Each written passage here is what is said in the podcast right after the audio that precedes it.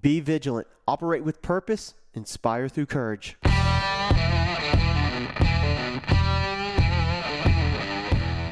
Can you think of a time when you were glad to be weak?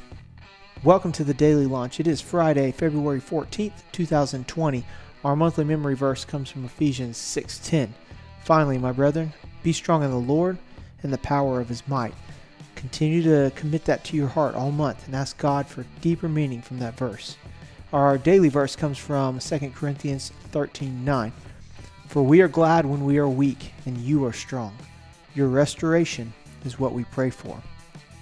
So being weak, aka surrendering all to God, is a good thing.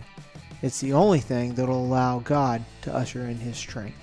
Father, we just ask as we go through this month talking about your strength, God, just on the daily basis and, and everything we put into it.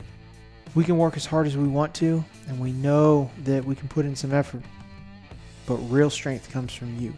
We just ask that, coupled with our hard work, we're also able to lay our pride down before you to the throne of grace, and that you can fulfill us with your strength. God, you can give us your strength, your mercy, your grace. God, allow us to walk in your glory and your blessings, and we love you in Jesus' name. Amen. Thank you guys for kicking it with me on the daily launch. Don't forget you can find me at YouTube, Facebook, and Instagram at Operation Cross Training. Also, go to operationcrosstraining.com to sign up for the newsletter, receive daily text.